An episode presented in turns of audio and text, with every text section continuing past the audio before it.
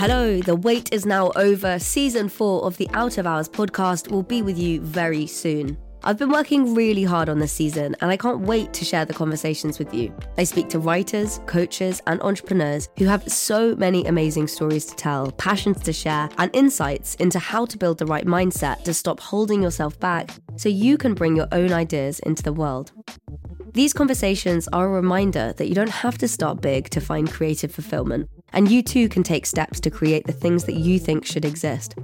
In this season, I'll be speaking to people who've built audiences of millions, taken companies public, built powerful nonprofits, and even become the coaches of well known celebrities. But these were huge, unexpected impacts of something that started just as a curiosity.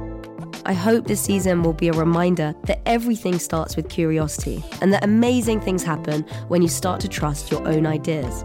I can't wait to share it with you. Make sure to subscribe wherever you get your podcasts, and I'll see you next week.